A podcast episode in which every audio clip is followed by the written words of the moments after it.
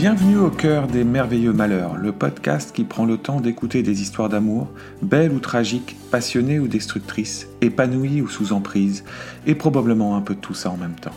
Mariella et moi, Max, nous recevons Eva, qui a vécu 17 ans aux côtés d'un homme charismatique, exigeant et dans la domination. Voici le deuxième épisode de son histoire, intitulé Je me suis construite seule.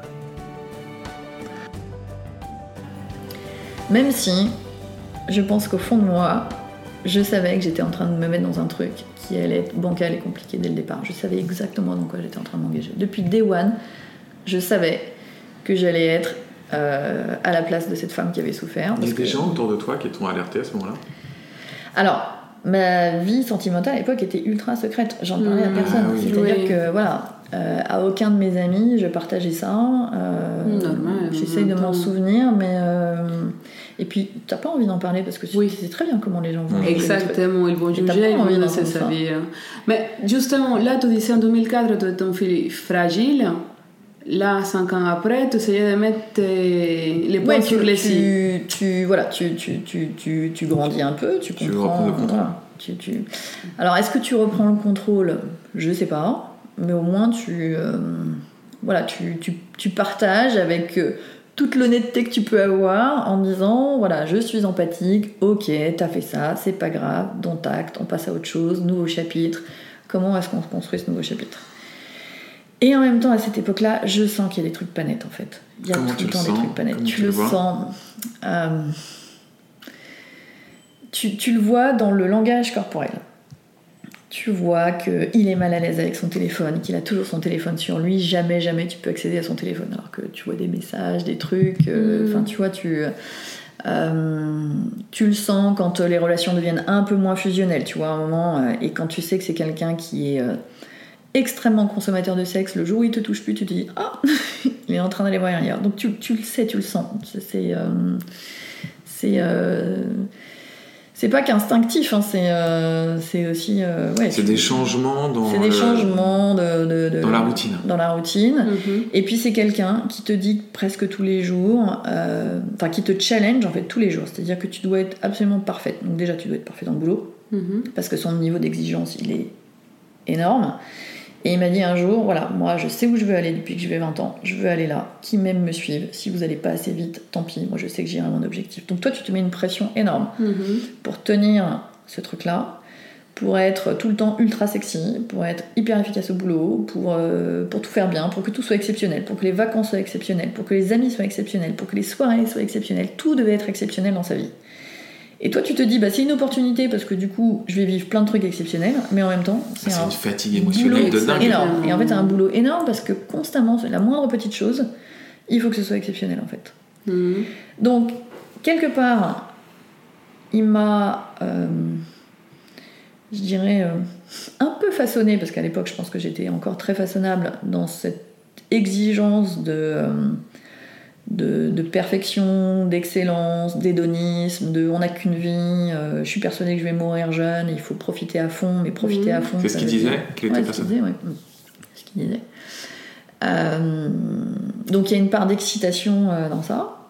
Tu te rends compte aussi que, en fait, à deux, à force d'imaginer des choses exceptionnelles, bon, en fait, elles finissent par arriver, tu vois. Enfin, les, les choses arrivent.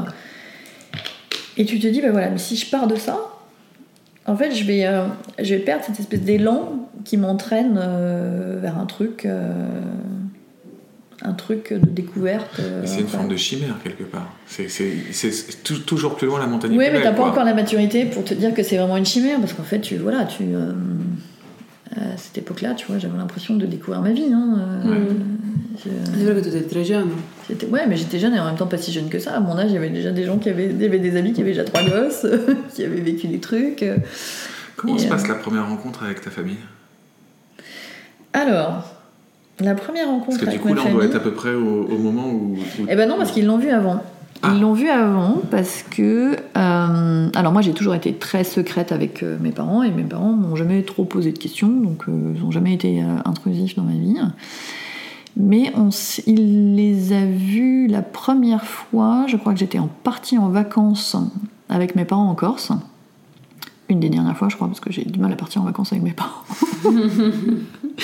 ils avaient loué une maison en Corse et j'étais allée les voir. Et, euh, et nous, on en avait profité pour passer un week-end un peu prolongé euh, dans un hôtel en Corse. Et euh, donc il était venu me chercher, il les avait vus, il dit bonjour, etc. Comment tu l'as présenté du coup?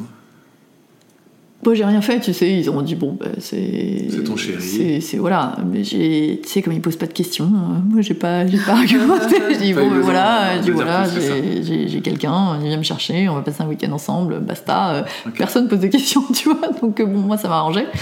Je pense que eux ont dû se demander qui c'était vraiment, et puis je le voyais qu'un week-end, et c'était, euh, c'était ce genre d'escapade euh, qu'on arrivait à caler une fois tous les 36 du mois, euh, parce qu'il partait pas en vacances avec euh, sa nana, et que voilà, il y avait une fenêtre de tir possible. Donc lui il devait dire qu'il partait en, en voyage d'affaires, ou j'en sais rien, mais. euh, Et donc, ouais, la, la- la première rencontre s'est fait comme ça. Mais ils m'ont jamais, jamais euh, réellement posé de questions, et je ne sais même plus quand est-ce qu'ils l'ont vu vraiment en mode. En mode on est vraiment ensemble, peut-être à un Noël, quelque chose comme ça, je, je sais plus, je saurais pas te dire.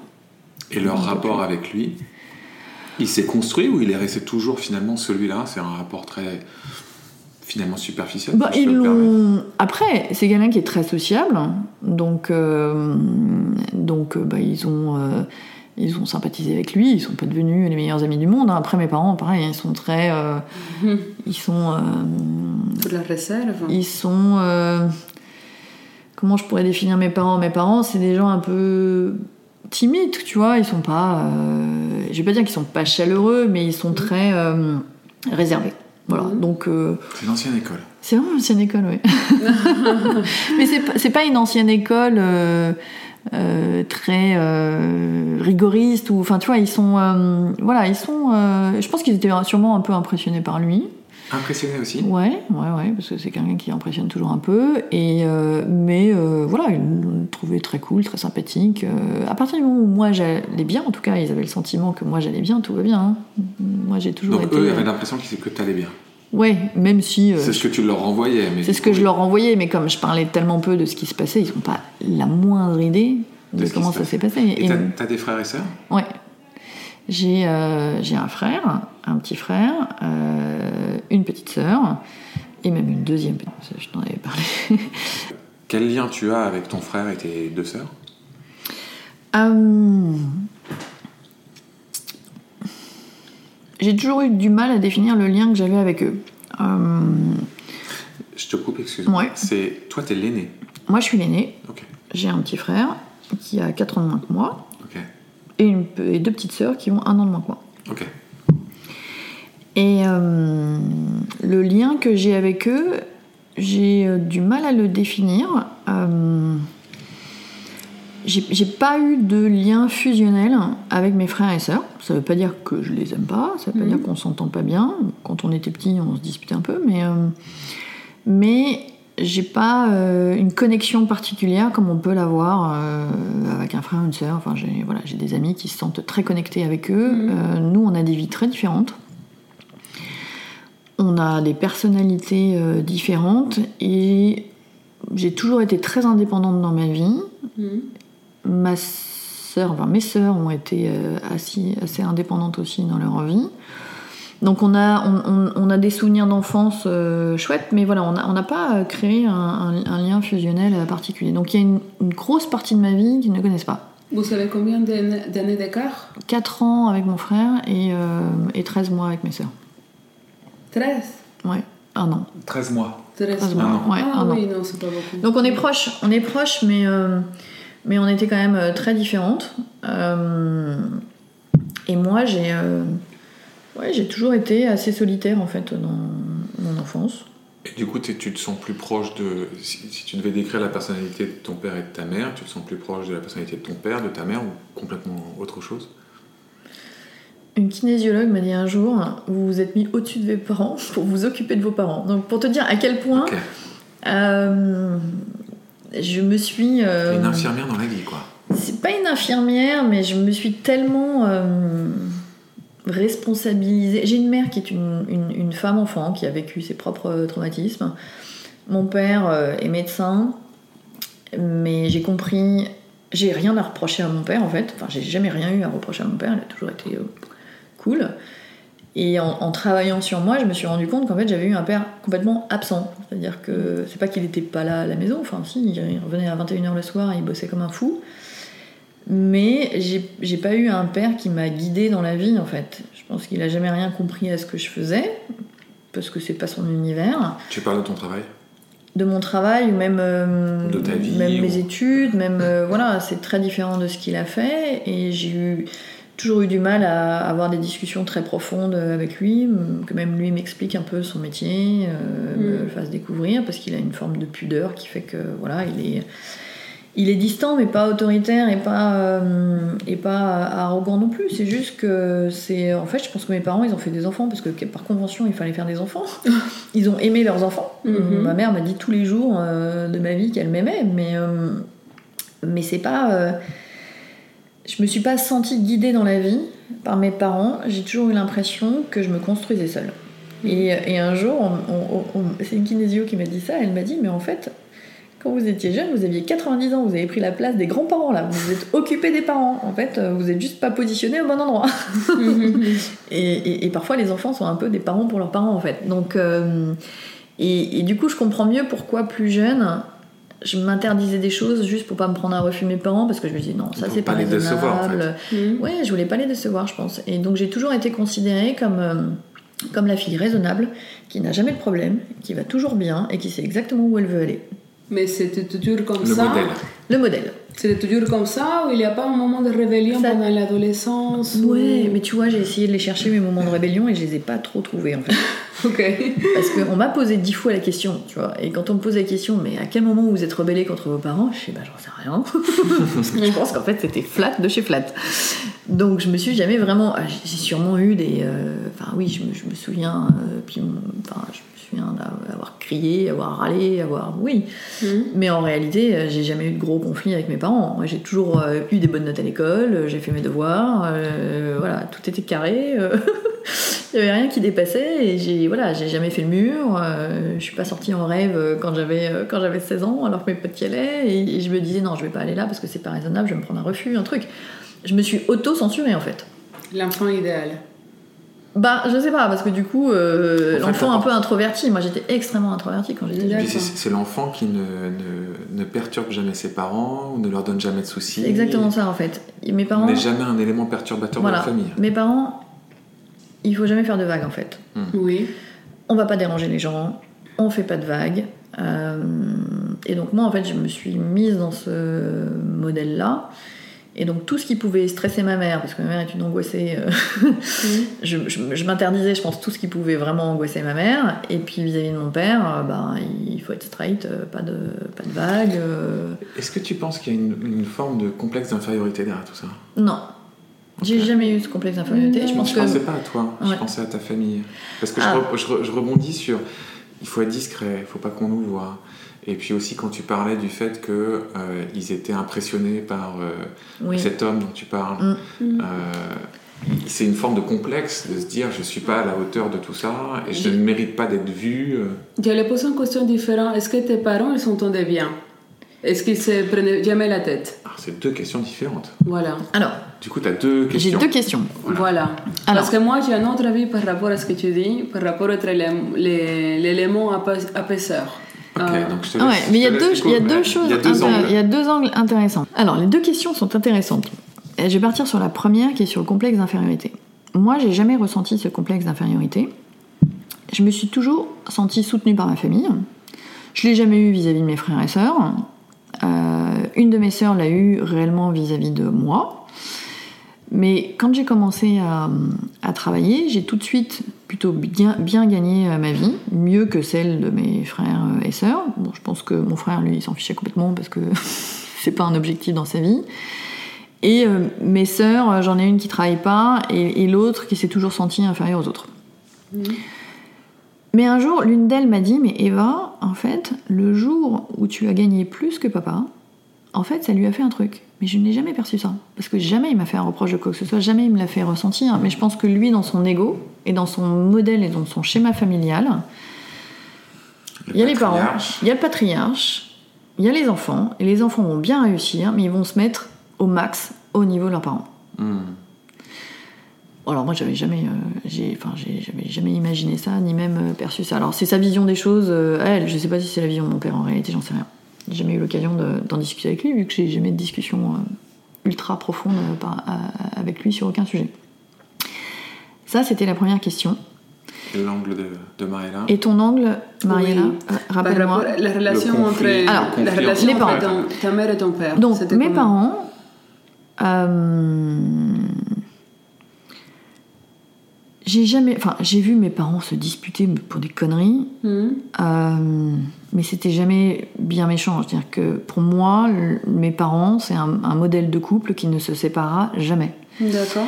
Je suis pas sûre qu'ils soient totalement épanouis euh, l'un et l'autre, mais ils feront leur vie ensemble jusqu'au bout, c'est certain. Euh, Et, et ce côté, d'après toi, d'être la fille parfaite, malgré le fait qu'il te suit pas, qu'il te, qu'il te surveille pas, tu penses que ça vient de toi-même ou c'est le fait de Je pas vouloir les décevoir? Alors, ça vient- Je pense que pour le coup, tu as répondu, si je peux me permettre, dans le fait de se mettre au-dessus des parents. C'est-à-dire de prendre la Alors, responsabilité ça, des c'est- parents. c'est- la place que j'ai prise euh, très jeune euh, enfant. Mais en réalité, euh, Faire en sorte que ça- tout va bien. Voilà, tu fais en sorte que tout va bien et, euh, et en fait, ça ne fait que pallier à un, à un manque que tu as eu. Je pense que euh, le fait que j'ai besoin d'exceller partout et d'être parfaite Mhm. est plutôt lié à l'absence de mon père, en fait. Mhm.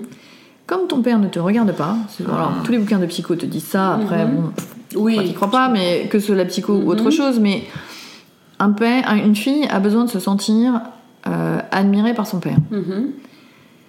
Moi, je vais pas dire que mon père ne m'admirait pas. euh, il, il m'a toujours, mes parents m'ont toujours respecté, ont toujours respecté mes choix, n'ont jamais été intrusifs, m'ont jamais empêché de faire ce que je voulais.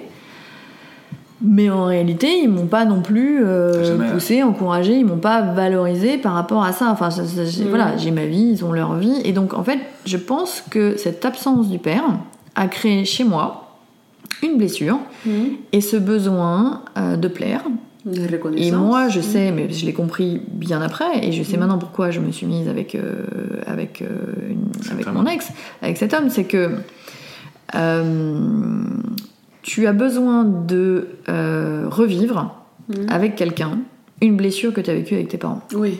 ça, Et donc j'avais besoin de me prendre en pleine figure.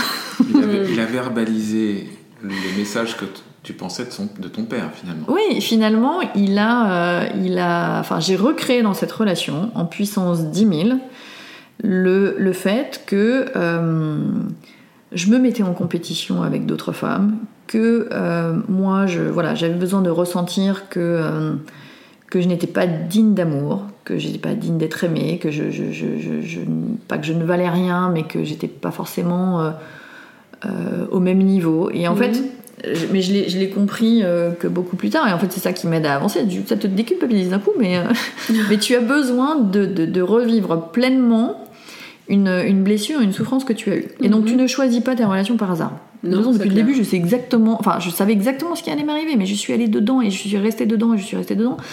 Et, et- et c'est pour ça que c'est compliqué après d'en sortir, mais tu as besoin de réaliser à un moment, euh, tu as besoin de te prendre en pleine figure ce truc-là. Oui, Voilà. pour résoudre, pour te... Et alors j'ai- été presque un peu choquée de me dire tiens c'est à cause de mon père mais mon père il est gentil il m'a rien fait euh. mais en vrai il n'était pas là il m'a jamais mis sur un piédestal il m'a jamais euh, il m'a jamais encouragé à part euh, il, il- il m'a jamais euh, interdit de faire des choses mais il ne m'a jamais autorisé à faire des trucs et en fait la différence elle est là c'est à dire que j'ai pas été brimée ou empêchée de faire des trucs, mais on ne m'a jamais encouragée à explorer le monde, à tester des trucs que j'avais jamais fait avant. Donc, Ouais. et, et- et à côté de ça, j'avais une mère qui, avait, qui était flippée de tout. Oui. Donc tout était un danger. Donc euh, quand tu es dans ce genre de, de, de- de relation avec tes parents, bah, tout est danger. Alors je vais pas stresser euh, maman qui est en train de flipper euh, complètement. Et lui, il dit rien. Donc euh, bah, je, voilà, je, je vais être... J'ai euh, j'ai une question qui me vient. Est-ce que tu penses que cet homme dont on parle, hum, euh, finalement, il a, il, a, il a construit son emprise là-dessus, sur ce que tu as vécu par rapport à tout ça, et ce que tu décris sur ce, sur ce manque de valorisation par rapport à ce père, est-ce que tu penses que lui, il l'a senti, il l'a intellectualisé, ou est-ce que tu penses que c'est quelque chose qui est, qui est très instinctif chez, chez ce type de personnalité et que finalement il, il le, il le sent et c'est tout? Non, je pense qu'il l'a pas intellectualisé parce que lui aussi a son propre schéma avec ses parents que je ne sais pas décrypter et lui aussi est allé chercher quelque chose avec moi. Euh, je crois beaucoup à ça, au fait qu'à un Mm. moment, euh, on se rend compte parce Oui. qu'il y a une réciprocité, Il y a on un va truc chacun chercher, chimique, cher- oui. pardon, on va chacun chercher quelque Mm. chose.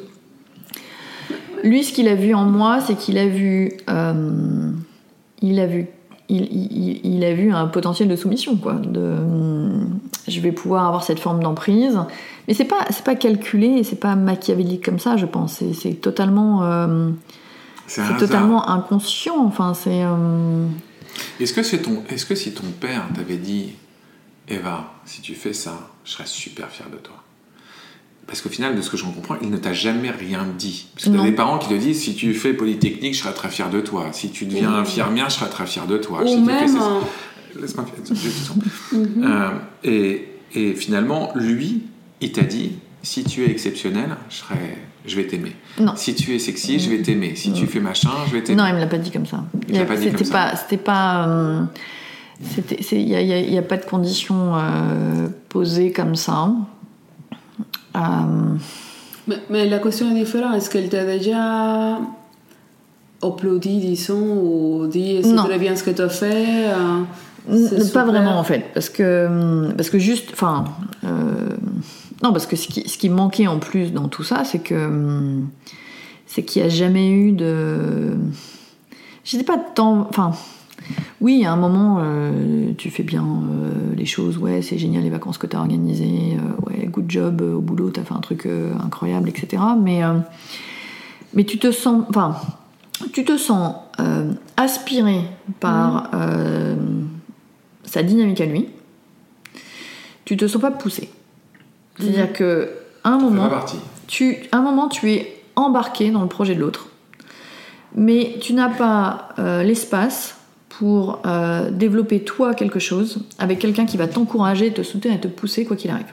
Et ça, ça m'a énormément manqué. C'est-à-dire qu'à un moment, tu finis par te sentir écrasé par le projet de l'autre et tu finis par te dire mais en fait, je ne sais plus rien faire, je n'ai pas d'idée, j'ai pas de projet à moi. Et C'est cette dépersonnalisé. personne-là va euh, t'écraser davantage en te disant mais tu n'as pas d'idée, tu n'as pas de projet, tu n'as rien et si j'étais pas là, tu ne saurais pas faire. Donc- et donc ça oscille en fait entre euh, ça oscille tout le temps entre ça et, et- et je vais juste terminer là-dessus parce que du coup ça me fait euh, enfin dans, dans- dans ce processus-là, Mhm. T'as l'aspect fascination au début, on se met ensemble, on achète une baraque ensemble assez vite, et là on a tout un projet pour euh, redesigner la baraque, etc. Et moi, j'avais toujours eu au fond de moi une, une passion pour le design, l'architecture. Si j'avais pas fait ce que j'ai fait, en fait j'aurais fait une école d'archi. Je l'ai pas faite parce que, parce que j'ai vu des amis de mes parents qui avaient jamais réussi dans le truc et ils m'étaient dit c'est la loose. J'ai eu la pas faire ça. Et voilà. Et alors qu'en réalité, j'ai toujours été passionnée par euh, les, les- les métiers artistiques, le manuel, etc. Et je me suis écartée de ça par euh, raison, euh, sûrement. euh, c'était pas, voilà, c'était comme ça. Mais donc j'ai là un champ des possibles énorme pour exprimer ma créativité, mon truc. Je me suis jamais sentie à l'aise pour le faire parce que j'avais cette espèce de poids du jugement, de ça va pas être assez bien, et puis dès que je vais proposer un truc, non, non, machin, etc. Et lui me disait tous les jours, mais je comprends pas, tu as un terrain pour t'exprimer. Ouais, mais en fait, quand t'es à côté, j'y arrive pas, je peux pas. C'est- Et c'est là, et c'est là que le vampire énergétique a commencé, en fait. C'est parce qu'en fait, il t'aspire toute capacité à, à faire. Et dans ce, à ce moment-là de la relation, il y a un autre switch qui s'est passé, c'est-à-dire que, ok, on ouvrait un nouveau chapitre, mais hyper rapidement, je me suis retrouvée confrontée au fait que il fallait que je sois dans ce niveau d'excellence, mais qu'en même temps, j'avais pas vraiment de place pour, euh, pour moi.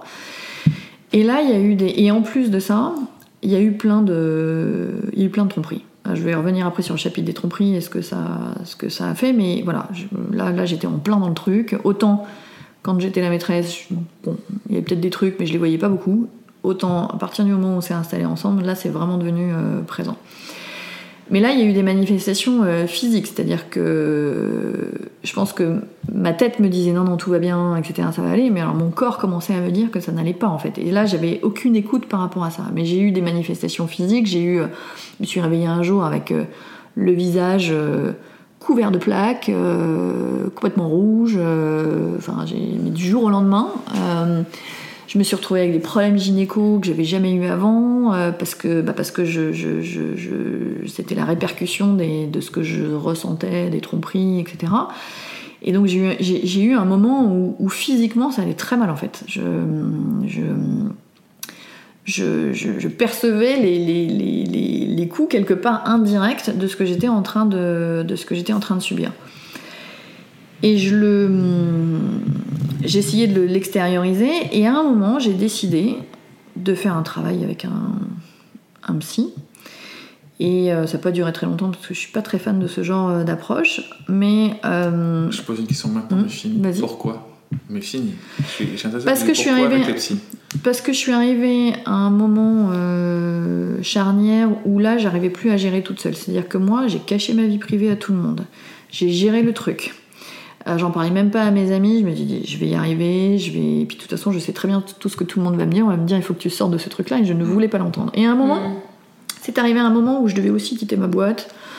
Euh, je me faisais un peu attaquer dans ma boîte d'avant, on montait un projet, et donc je m'étais dit, bon, le truc me servira aussi si jamais je dois, je dois expliquer que ma boîte est en train de. Et, et je me suis dit, allez, c'est le moment, je vais aller voir euh, quelqu'un. Et cette personne-là, elle a, elle a beaucoup théorisé le truc, c'est-à-dire qu'elle m'a aidé à mettre des mots sur des mécanismes qui se passaient euh, dans ma tête, euh, des réactions que j'avais. Euh, je réagissais beaucoup par rapport à certains mots, je me dévalorisais. En fait, j'étais rentrée dans un mode où je me suis complètement ratatinée. J'ai un moment où je me suis vraiment repliée sur moi et ratatinée parce qu'il y avait trop d'attaques en fait de, de partout. Et il m'a donné des mécanismes tout bêtes euh, de, euh, de réponse par rapport à, à des, à des mots, qu'on, à, des, à des phrases qu'il avait pour me casser en fait. Euh, et, et- et je me suis des mis. mécaniques ouais, ouais, des mécaniques d'emprise. Et je me suis mis à les contourner Mm. avec des petits exercices pratiques, tout ça. Je savais ce qui me déclenchait en fait. euh, Des trucs. justification, énervement, bah, c'est très reptilien, et puis voilà, bon, tu bon, Mhm. t'as les mots magiques qui font que tu vas sortir du truc. Et plus je me redressais quelque part, et plus je reprenais de la puissance, et Plus je fort. sentais, non, et plus je sentais qu'il y avait une forme de fierté qui se développait chez lui. C'est-à-dire que je, plus t'es mal, et plus il va t'enfoncer. Ah Et oui. plus tu te révèles, et plus il va te respecter. C'est très bizarre. hein. Ah. Et donc là, j'ai senti un espèce de renouveau. J'ai senti un espèce de renouveau. Je me suis dit, allez, ça va repartir. J'ai repris une place. Et plus je reprenais ma place, plus je retrouvais, je me remettais pas complètement à côté de lui, mais, mais pas loin. Et, Donc, et- et mieux ça. C'est même pas de la confrontation, parce que la confrontation, c'est pas le bon truc. Si tu confrontes, tu vas te faire tatiner. Si en revanche, tu t'écartes, tu fais rien ton truc. Dès que tu, tu quelque part, tu, tu, tu laisses glisser, tu, tu, tu te. Tu, tu ne, Je ne réagis pas. tu ne réagis pas par rapport à ça. Euh, T'absorbes, quoi. tu as, enfin, c'est, et oui, mais rien, elle se rend même pas compte que tu absorbes. C'est-à-dire que il y a, il y a pas, il, il perd l'emprise en fait quelque part. Il y a plus de, il y a plus cette emprise. Et d'un seul coup là, tu, là, ça déstabilise en fait. Et donc du coup, tu, tu as, le, alors c'était peut-être une vision biaisée, mais tu as le sentiment que il te respecte davantage. Peut-être qu'il était juste totalement perdu en disant. euh, What Qu'est-ce the qui se fuck, qu'est-ce qui se passe? Et c'est un petit challenge en plus. Voilà. Et donc ça, ça a marché, euh, ça a marché euh, pendant un an. Mm. Euh, et là, les réactions physiques sont parties, etc. Parce qu'à un moment, vraiment physiquement, et, et, enfin, je me levais le matin, j'avais mal au dos. Enfin, tu, tu, tu, tu, tu prends tout. euh. Mais donc ça veut dire que le psy, ça a fonctionné. Ça a fonctionné, mais après, Mais euh, le le- est devenu mais- bizarre, euh, donc euh, j'ai raté à chaque fois. je- ouais, c'est un peu de problème avec les petits. moi, mais, Bon, on coupera ça au montage, mais Il y trop polémique. peu dans le passé, là, quelle était son explication de pourquoi il restait avec la fille qui était euh, à l'origine? Qui était? À l'origine, la collègue. euh, Ah, pourquoi il est resté avec elle? Oui. Bah, Il est resté avec elle parce que c'est quelqu'un qui aime pas être seul et qu'à un moment, euh, il faut le quitter, cet homme, en fait. Mais tu étais avec elle, avec lui. Ouais.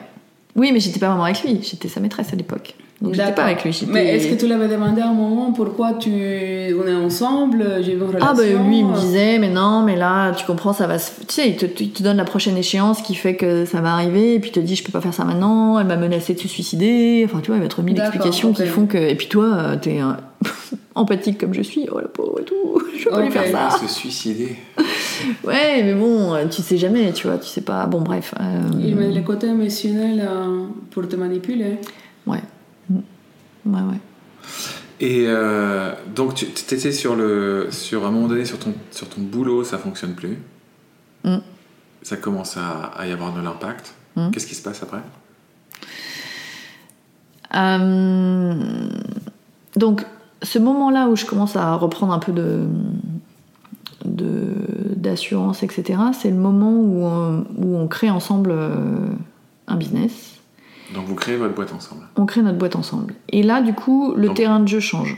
Vous êtes, vous êtes un couple à la vie, Ouais. vous devenez un couple euh, à la ville, j'ai envie de dire. C'était le deuxième épisode des merveilleux malheurs d'Eva. Vous pouvez retrouver les précédents épisodes sur votre application de podcast préférée, ainsi que sur la page YouTube, Instagram, Facebook et TikTok des merveilleux malheurs. Les prochains épisodes arriveront chaque lundi, et si vous avez apprécié cet échange, n'hésitez pas à vous abonner, liker et partager notre podcast. C'est ce qui nous aide.